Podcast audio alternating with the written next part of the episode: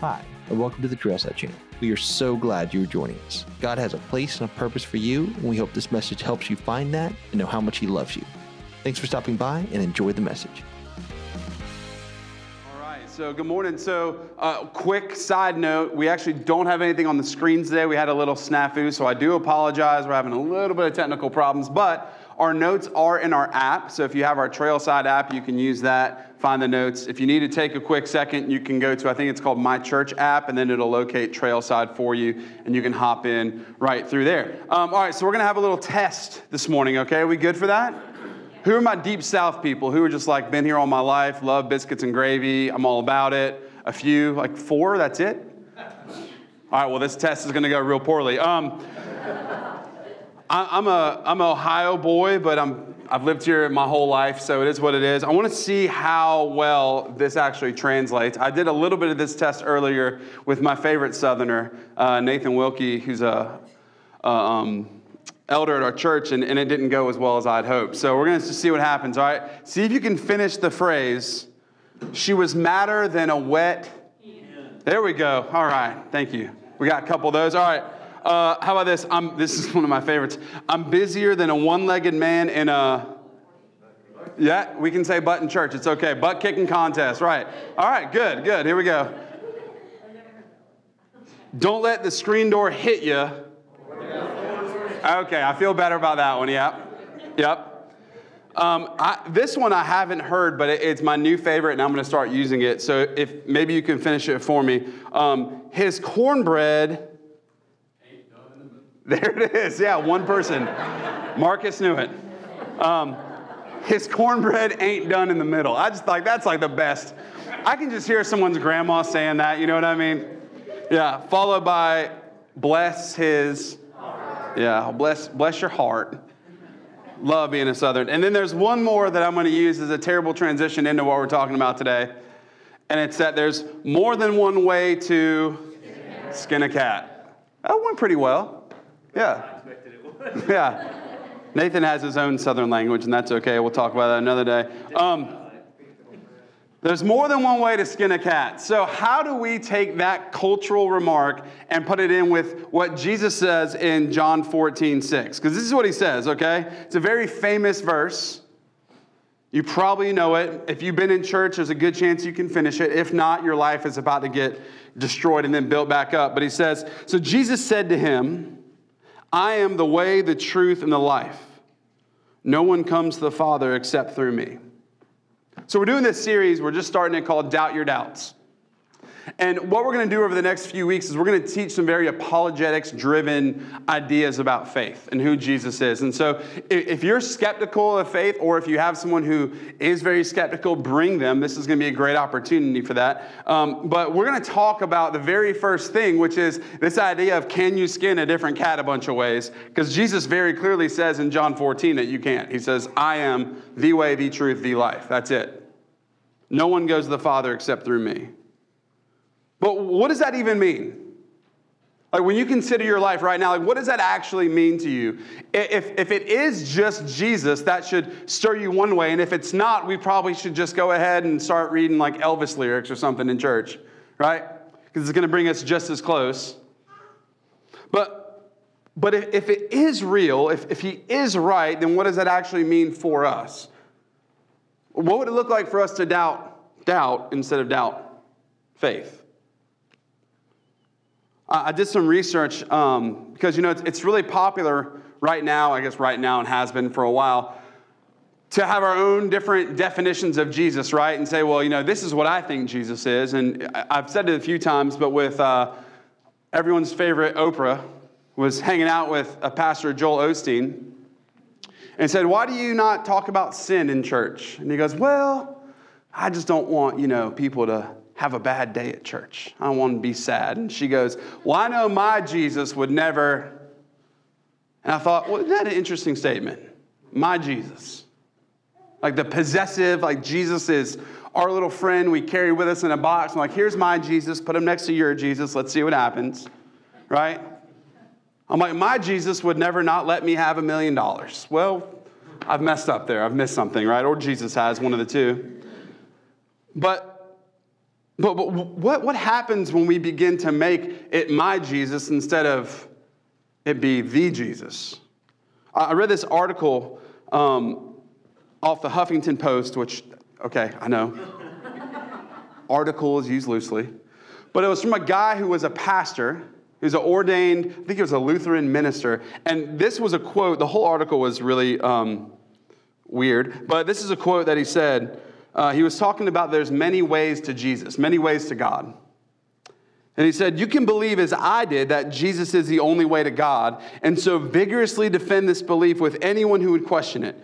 But believing this will not make one iota of difference. I know this from my own experience.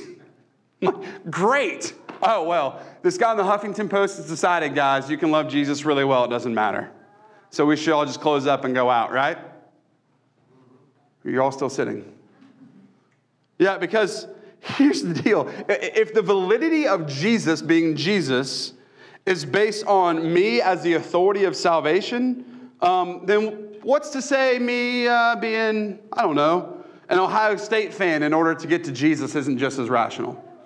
Now, we'll say the angels sing a little louder in the horseshoe, but I know. You can already hear it happening.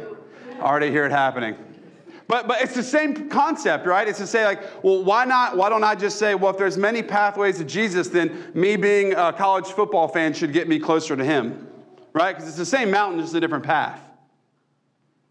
Or me being a, well, we know you can't be a Michigan fan to go to heaven, but, um, just kidding. I got, I got some Michigan friends here, you know, they'll fight me later about it. Um, no. No, but, but but listen, if heaven is this apex of the mountain that we believe that it is, it doesn't matter the path. It can be whatever you want it to be, which is what we say when we agree with things like, well, my Jesus would never, and then fill in the blank. That means in a couple weeks, this coming Saturday, praise God, who all blessings flow, we can watch football and that can be a pathway to Jesus. That's, that's what that same mentality takes. I know that's a little bit of a, you know, like hyperbole, but, but I think it stands. As Pam Beesly said in the first season of The Office, I feel God in this Chili's tonight. so who's to say a blooming onion doesn't get you there, right? Yeah. But this is why something called the burden of proof is so important. And this is something that um, it's, a, it's a legal term, but they actually use it within theological discussion and debate. Pardon me, my mouth was a little dry. I didn't know how the joke of Pam Beesly was going to go. So, um, but, but here's how the burden of proof works it's that the one who brings the charges must present enough substantial evidence against an assumed truth that the burden of proving it shift to the other party. So it's basically like you have to have enough evidence against something in someone's viewpoint or statement that it now makes them have to prove what they think actually happened. So you shift what's called the burden of proof. You show me why I'm wrong. That's how that works. And so uh, here's how the burden of proof works it must begin with the person who brings a claim to the dispute. I promise this is important. So if you disagree with something, then you have to bring the proof in order to switch it around, to turn the tables. The party that does not carry the burden of proof instead carries the benefit of their assumption being correct. So there has to be an assumption within the conversation. And they're presumed to be correct until that burden shifts after the presentation of evidence.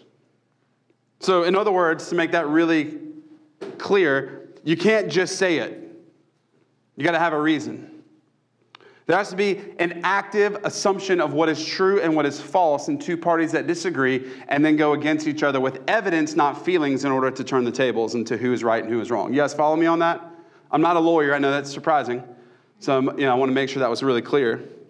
So here's what we're going to operate off of this morning. I'm going to give you a lot of information, but we're going to operate off of the assumption that God is real and has revealed himself to the world in some capacity. Okay? Just, just God is real. That's it.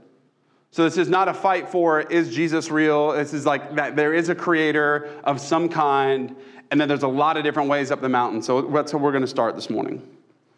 So Here's what I want to do. I want, I want to point out to convince, I want to convince you. Gosh, let me start over. I, am not setting out to convince you uh, that Jesus is God and that you need to become a Christian today because that's not my job. My job is to present the truth and watch the Holy Spirit work within you, hopefully. Okay, let's be real clear about that. Um, what I want to do is if you are not a believer, if you're struggling with some of your doubt or, or feelings of faith, I, I want to I want to show you, I want, I want you to hear the opportunity to find conclusive evidence that Jesus' claim about himself is exactly who he says he is. Is that fair? Do you guys follow that? And if you are a believer, I want to give you tools in order to disciple and lead people because you are capable of discipling and leading people. Here's another southern term for you that's the pastor's job. If you follow Jesus, it is not the pastor's job. My job is not to save all of your friends and family. I don't, I, I'm not the Holy Spirit. You're not either. But we, as a collective group of believers, are set in order to show people truth and point them toward the gospel and then watch the Holy Spirit work within them. That's how this works. Because if you or I can be the agent of change in someone's life, then we can also take it away as much as we can give it. And, and we're not the agent of change in people's lives.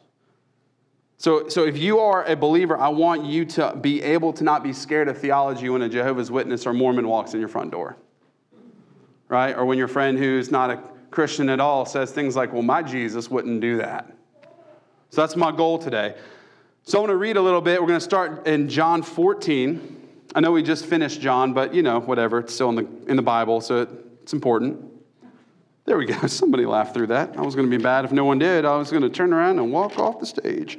Um, here's what's happening in John 14. Let me, what I call, build the house, give some context to what's happening here. So, this is just after the Last Supper, just before the Garden of Gethsemane, when Jesus is going to be uh, turned against by um, Judas, this is his name, sorry. Uh, and he's about to go to the cross. And so, he's having this conversation with his disciples. Um, and notice it's important too, he's speaking to his disciples alone, right? He's not speaking to the crowds in general, he's talking to his people here. And this is what he says Let not your hearts be troubled. Believe in God, believe also in me. In my Father's house there are many rooms, and if it were not so, I would have told you that I go to prepare a place. Would I have told you I go to prepare a place for you?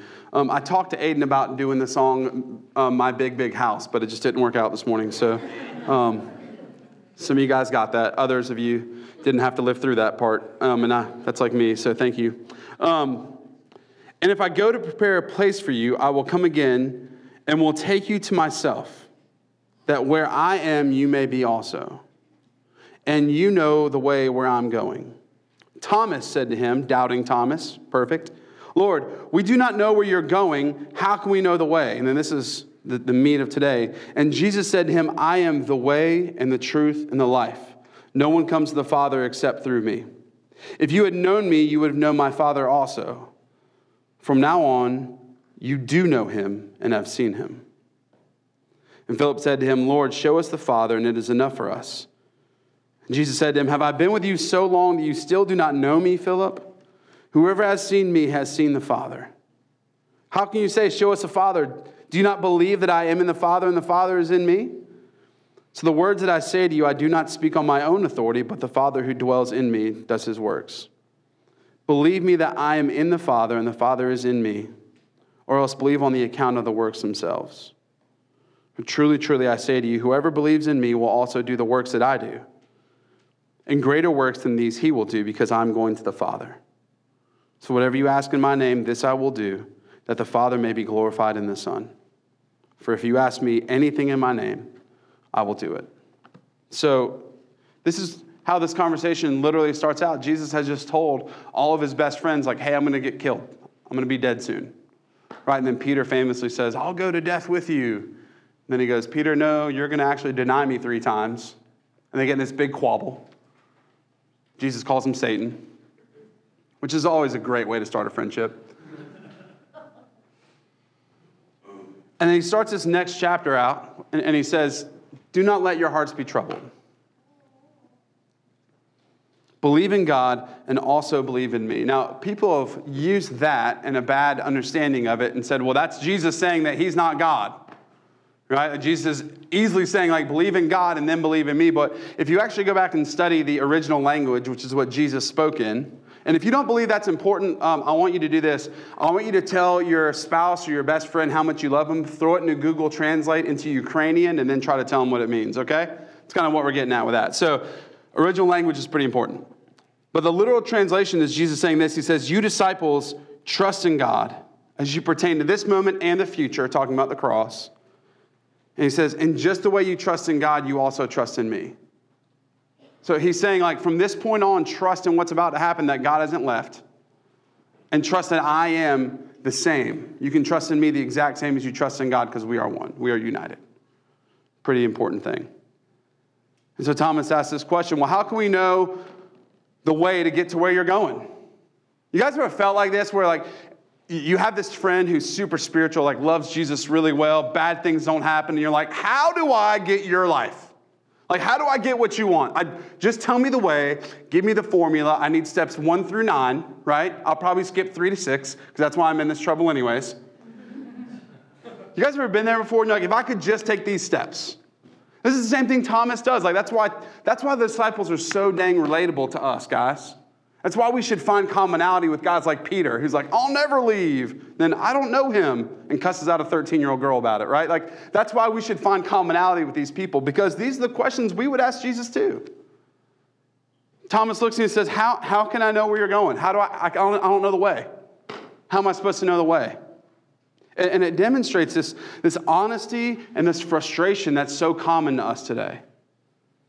Like, how do we get there? We all know we want heaven, right? I mean, when I was like eight, I knew I wanted heaven. I just thought it looked a little different. I thought it was like you walk in, there's candy everywhere, right? I can play video games whenever I want. And, and as you get older, we still want that. It just switches a little bit. We talk about family and being reunited with people that we love. And then we hear about Jesus. And, and Jesus' claim in the midst of this, this question that Thomas has doesn't really answer it very well. He just says, I am the way, the truth, the life. That's it. That's the whole conversation. But what we learn in those three claims is everything for us. When we talk about doubting your doubt and doubting who Jesus is or knowing who Jesus is, that statement is incredibly huge because he says three very big statements about him in two word blocks. The first is this He says, I am the way. And, and the way is personal. Jesus is personal. I remember when I was a kid, I used to think, like, I, grew up Catholic, and so there was this in, incredible reverence for God, which I think is probably lacking a little bit nowadays. You know, we kind of came through the Jesus is my homeboy stage, which I was always a bit uncomfortable with, because um, all I knew about, no, mind, no. Um, but I always thought God sat on like this cloud and threw lightning bolts at us when we were bad, you know? Like if I lied to my mom, lightning bolt, it's gonna have a bad day. Like I'd stub my toe, like, I'm sorry, God. Kind of karma theology, like I like to call it. But, but what Jesus is, is he's personal. He, he doesn't claim to merely know the way, he says that he is the way. Jesus is not blazing a trail to eternity and hoping that you'll just kind of follow him. He's saying, I am the pathway of how we get there. Come with me, I will go with you. It's not like if I'm not outdoorsman, I'm about to make that incredibly clear. But um, it's not like if you go hiking and you pick a trail and you follow the red dots everywhere, you know? That works, right? In hiking? I should have asked somebody. But it's not just a trail that you go take. Jesus says, I am the way. I am the way to the Father. Because it's, it's personal. He's saying it's not a formula to follow. If it was a formula, then you would be capable of doing it, right? You would go, okay, I need my hiking boots. Okay, I need my water. I need my gun because you got to shoot snakes. Uh, all of them. They all should die. Um, I'm just scared of them, guys. That's all it is, okay? Some of y'all are like, now that's not very Christian like. I just, they freak me out, all of them. Um, but he's not a formula to follow, like we can take steps one through nine and then like we'll be there the same way he is. He's saying that it comes through him, that he is the way, just him. So he makes that exclusive but personal claim, and he invites us to come with him. In fact, this is where we get like Matthew 11, one of, one of my most favorite areas of scripture. Matthew 11, 28 through 30, Jesus says this Come to me, all you who are weary and burdened, and I will give you rest. Take my yoke upon you and learn from me, for I am gentle and humble in heart, and you will find rest for your souls. For my yoke is easy and my burden is light. I woke up this morning, and some of you parents can probably know what I'm talking about here. And I actually threw it on social media because, you know, sometimes you want to look like you're a really good Christian. So I did that. Um, but I woke up, I know, I don't know why people come here either. Um, but I, I woke up and I put my foot down to get up and I like kind of stepped on something that was soft. And I realized it was my son. And I said, buddy, what are you, what are you doing? It's, it's like 6.30. You're snoozing pretty hard. And he looked at me and he goes, oh, daddy, I'm sorry. I was, I was scared. I was like, okay. And I, and I thought about what that really meant. And, and the thing was, like, when my son was scared, he came to his father's side for peace and for rest. Now, he wouldn't just come to the side of my bed if I wasn't there, right? Like if we were out of town and he was staying, like he would, he would go to a place of safety and security. And so as Jesus says, I'm the way, he offers that personal touch. And he's like, You're with me. Come within me. Follow me. We're not going to cut trees down. He goes, It's through me that you get to where you're going. I am the pathway. It's not a, a recipe for success, it's a relationship for your helplessness and my helplessness and our brokenness. But, but I think the most common theology people have is the formula, right? Like we say, like, all right, if I do enough good, right? If I'm nice to people, right? If I don't like curse that dude out on Woodruff Road or Highway 25 for those of you who hate the big city, right? Keep Walmart out. See you there every Friday. Um, never mind, that's another conversation. Um, Right? Like if I, if I pray and read my Bible, if I give to my church, if I serve, like if I do those things, I'm really nice to my neighbor, then God will be like, hey, you know, your good outweighs your bad, come on in heaven. That's not what it is. Jesus says he is the way. It is a personal touch. It is not Jesus and you, it is Jesus and nothing. And so when he says I'm the way, it is a personal relationship for our helplessness. It is not a recipe for you to follow so that you can be good enough. I've got a, a spoiler alert for you. None of us are good enough. Nobody. None of us. In fact, the Old Testament says our best are like bloody rags before God. That's what it looks like. And I'm not going to go any deeper, but if you want to, there's a lot more context in that. So he says, I am the way. It's not us doing good enough or trying hard enough or having enough merit. It's that Jesus is the pathway. He is not burning the path, He is the path. Next, he says, is the truth. I am the truth. And when Jesus says that, it's because he is exclusive. he is the only one who has a full and unmarred knowledge of who the Father is. So he is the only one capable of blazing the path for us to get there. No one else has ever lived sinlessly. No one else has ever come down and, and did what he did. No one else has died on a cross and resurrected. No one else has resurrected from death. See, Jesus, it says in Hebrews, he knew no sin, or in Romans, became sin so that you wouldn't have to deal with your sin. No one else can make that claim. It's this big word called propitiation. That's your SAT word if you want to go impress your Baptist friend. Propitiation. Substitution. Thought that'd be funnier. It wasn't. Um, then he says, I'm the life. I'm the way, I'm the truth, I'm the life. And the life is unique. Jesus doesn't exhibit, it's not this arrogance that he has. The only possible deduction we can make is that he is indeed the sole means of access to the Father. He says, I'm the life. John 1:18 says, "No one has ever seen God, but God the only Son who is at the Father's side has made him known." Because they're in perfect relationship. It is only through Jesus. So Jesus' claim is personal, exclusive, and unique. And so the question for us as we talk about this this morning is well, that's great, but what does that actually mean for other religions? Like, why can we say that Christianity has got it right? Because that's kind of a seemingly arrogant thing in today's world, right? Like in the, in the PC culture, It, it's not I'm right and you're wrong. It's I'm right in my way, you're right in your way, they're right in their way, and we're all going to get along and be happy. Right? There's some things I'm not okay with that fact on, okay? Like, I'm not okay with my wife being my wife and also kind of your wife. Just because you think she is. Not going to happen. I'm not okay with my bed being your bed, kind of as well.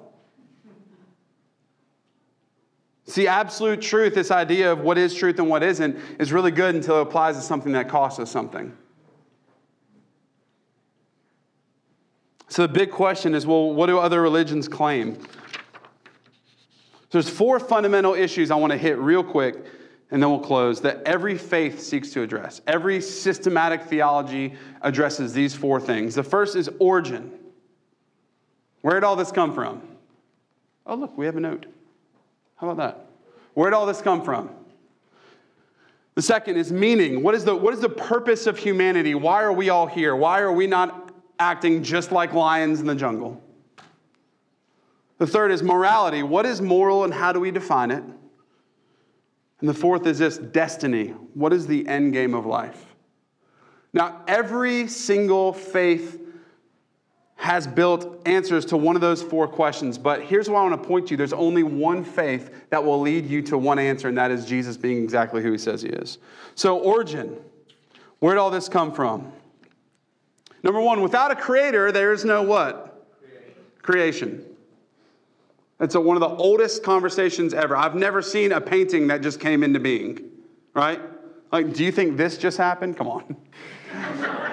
there it is. I knew that'd get us back. Um, yeah. We are creation by a creator.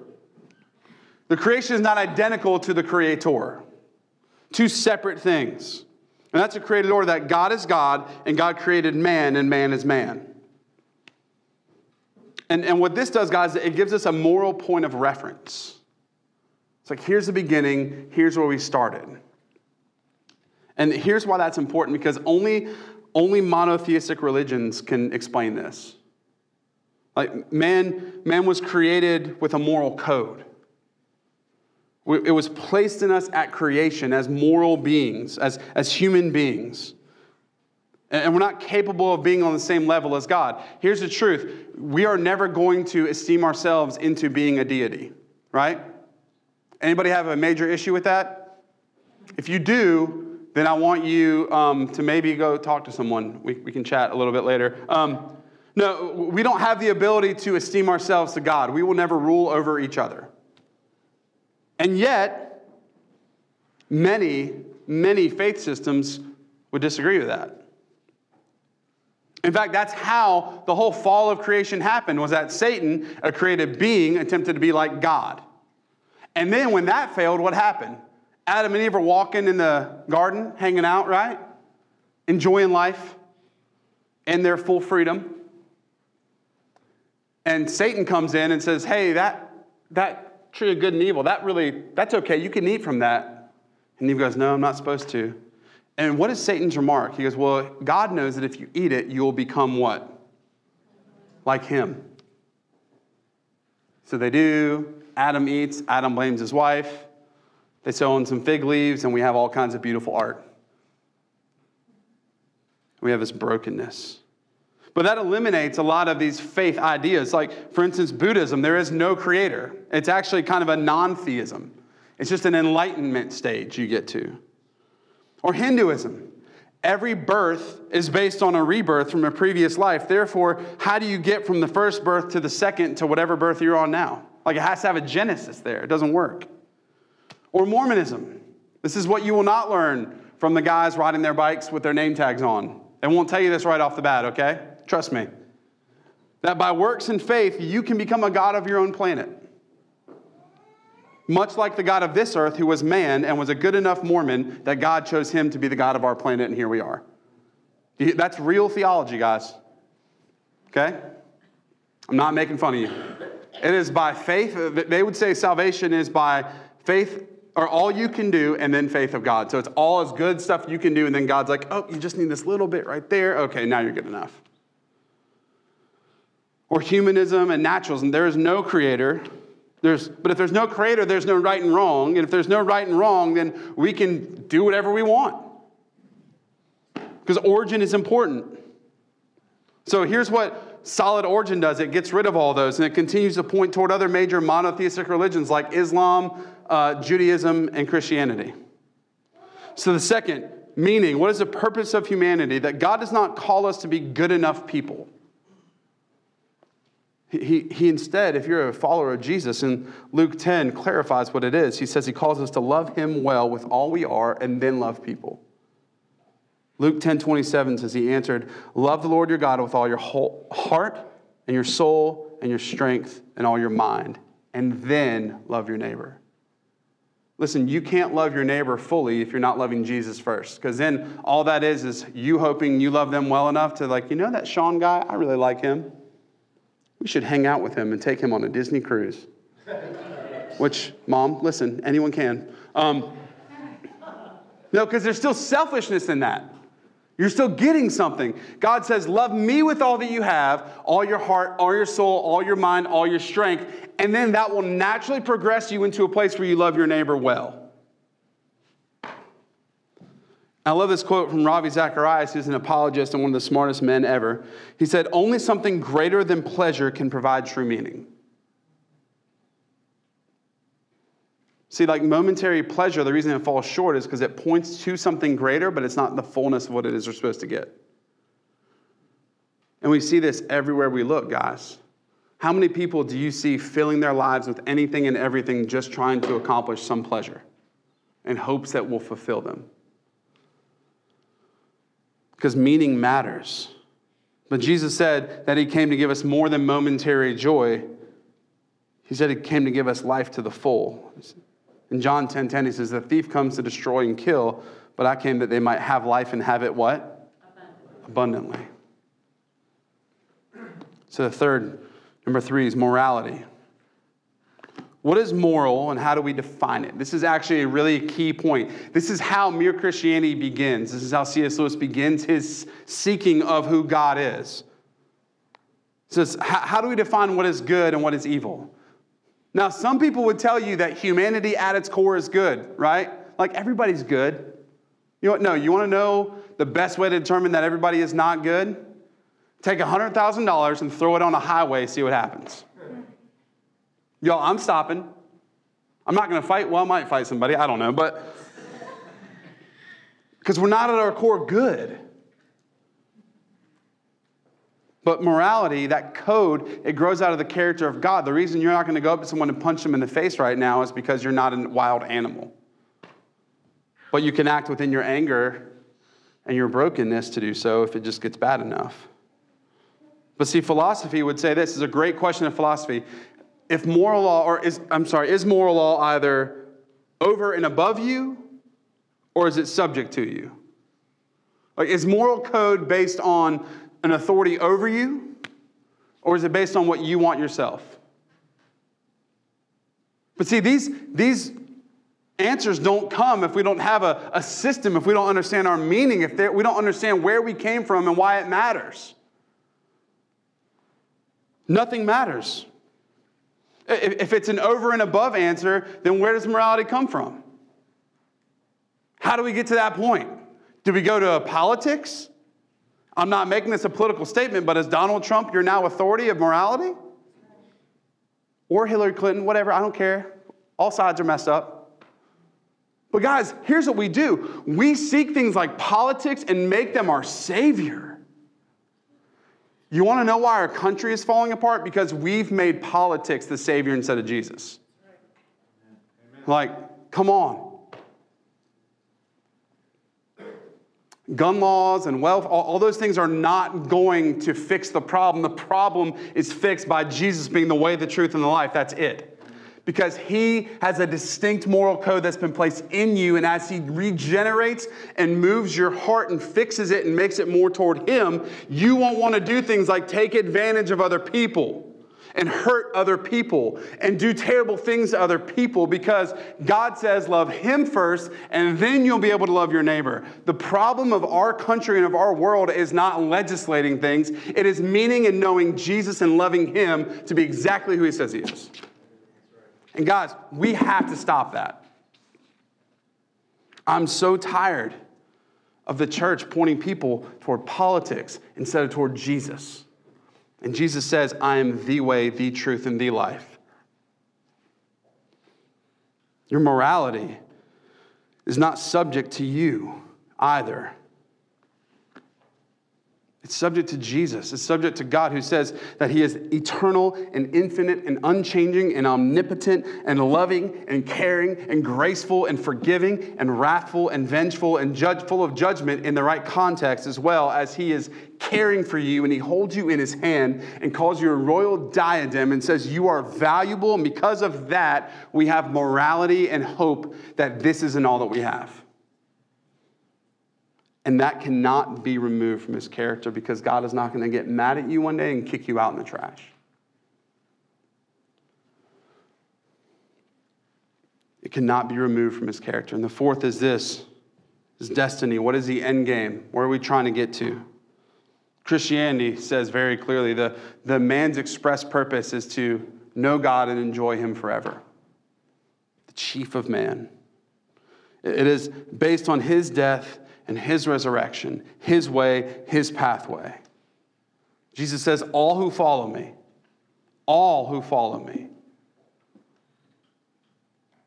will have a gift that is not able to be taken from them. That's what I love about Romans 8. One of my most favorite chapters. If you want good biblical theology about how salvation works, go to Romans 8.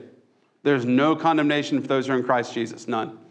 If you're in Jesus, like nothing's going to remove you from that. But here's the key if you're in Jesus, not if you're in morality, not if you're in, if you're in Jesus, the way, the truth, the life. It is grace alone, not works. It's not what you do, it's what Jesus did and is still doing. And so, John 14, it says, I'm going to prepare a place for you, and I will come again and take you to myself. And that where I am, you may be also. Here's the beauty of that statement. When Thomas asked, he said, God, how will we know how to get there? Jesus says, You don't have to know how to get there. I'm going to go prepare it, and I'm going to come and I'm going to take you to it. I'm going to bring you there with me because you're valuable, because you matter. And then Jesus says, For I'm the way, the truth, and the life. No one comes to the Father except through me. Church, Jesus is the only the only way. Following God and Christianity is the only faith that is true, and that shows all four fundamental issues that faith seeks to address of origin and meaning and morality and destiny. It's the only thing that gives us hope. And so, with those four truths come four very quick ones. The first is this that you can be forgiven and made new. You can. Whatever's in your heart, whatever's in your life, you can, you can be forgiven. The second is you can be reconciled to God and made right by His work, not by yours. You can't prove yourself good enough for God, He just loves you. Third is you can be in eternity with Him forever. And the fourth, you can trust in Jesus' I am statements forever when He says He is the way, the truth, and the life. He is incapable of failing you, even when we fail him. I'll close with this. 2 Peter 1 says this, because I know, listen, I know in a world full of cynicism and skepticism and doubt, it can be easy to say that none of this matters. Like, oh, that sounds like a great story, Pastor. Like, great, yeah, one day we'll be in eternity and there'll be tons of barbecue ribs for everybody and we'll party and it'll be awesome. Or if you don't like ribs, broccoli, I don't know. Um, but here's the deal if this was just a fun story, like if the Bible was a group of myths and things that like were just kind of fun to talk about, there wouldn't be any power in it. Like when, when my son reads the Berenstain Bear books when he was younger, I wasn't like, wow, I want to become a Berenstain Bear. I want to be a follower of the Berenstain Bears. Because there's no power in it. But when you follow Jesus, when you love him with your heart, soul, mind, and strength, when you have forgiveness and you have justification and you know that this world is not all the hope you have, that there's something in it after it that's so much better, when things happen in this world and when things are taken you from you in this world, they don't matter as much because you can't take any of this with you anyways. And because your hope isn't in right now. It's an eternity with him. And so 2 Peter 1 says this For we do not follow cleverly devised myths when we made known to you the power and coming of our Lord Jesus Christ. But instead, we were eyewitnesses to his majesty. Church, when Jesus says he is the way, the truth, and the life, we will find commonality with that statement that we will be eyewitnesses to his majesty. And so, my encouragement to you this morning is if you need Jesus, find him. Love to talk to you about that. And if you're doubting, you have questions, let this be a, an introduction to you in that, knowing that He hasn't forgotten you, that He is exactly who He says He is the unchanging Savior who died on the cross, defeated death, was resurrected, and has created a place for you and is already there and will come again to bring you to Him. Let me pray. God, you're good. And I thank you that you are exactly who you say you are. I thank you that we can trust that, that as we as we worship, as we worship you this morning, as we close church, that, that this wouldn't just be a thing we do on Sundays, but this would be a, a life change for us every day. God, that we would know our prayers don't go unanswered, that they don't fall on deaf ears, that, that you have made us higher than the beasts of the field and the birds of the air, that you put purpose in us you created us to have hope. And that the very breaking down of our world and our, our bodies and our lives scream for eternity. That this is not our home, that this is not the fullness of what you promised us, but instead that that you've told us when this life is hard, that you will meet us and walk through it with us, that you will not forgive us, you will not forsake us, and that when this life is over, that our hope is not gone because then it is fulfilled while we are in heaven and eternity with you. And that nothing can take that promise away. God, if this was a group of fun stories, or if it was a group of things that made us feel a little bit better for a few hours, then there'd be no power and hope in it. And so, God, my prayer, my heart is that we would find hope in it, that we would find purpose in it. That as you say, you are the way and the truth and the life. That it wouldn't be a thing where we act like it's not important or that it's just one of the pathways, but instead it would be a place that we find power, that we find truth, that we find hope and comfort and peace. And Lord, as we give these next few minutes to you, if it's all we have, Lord, I pray that it would be life changing and life giving. That would be a moment where we are reminded of your goodness and your grace would be a moment where we know that you haven't forgotten us, no matter the midst of our struggle, no matter we're dealing with sickness and disease or hardship, financial trouble or ruin or relationship being broken and destroyed. But instead, Father, that we would find you in the point of our breaking, knowing that you haven't forgotten us that you haven't left us and that you are exactly who you say you are Jesus, God of the universe, who is the way, the truth, and the life. And it's in your name we pray. Amen. Thanks so much for listening. We hope you were encouraged by the message and you feel closer to Christ than you ever have before. If you'd like to learn more about our ministry, visit us in person, or help support our mission as we seek to love Jesus, serve others, and live unified, check us out online at trailside.church or you can find us on Facebook, Instagram, and Twitter. Thanks so much for listening, and we can't wait to see you again soon.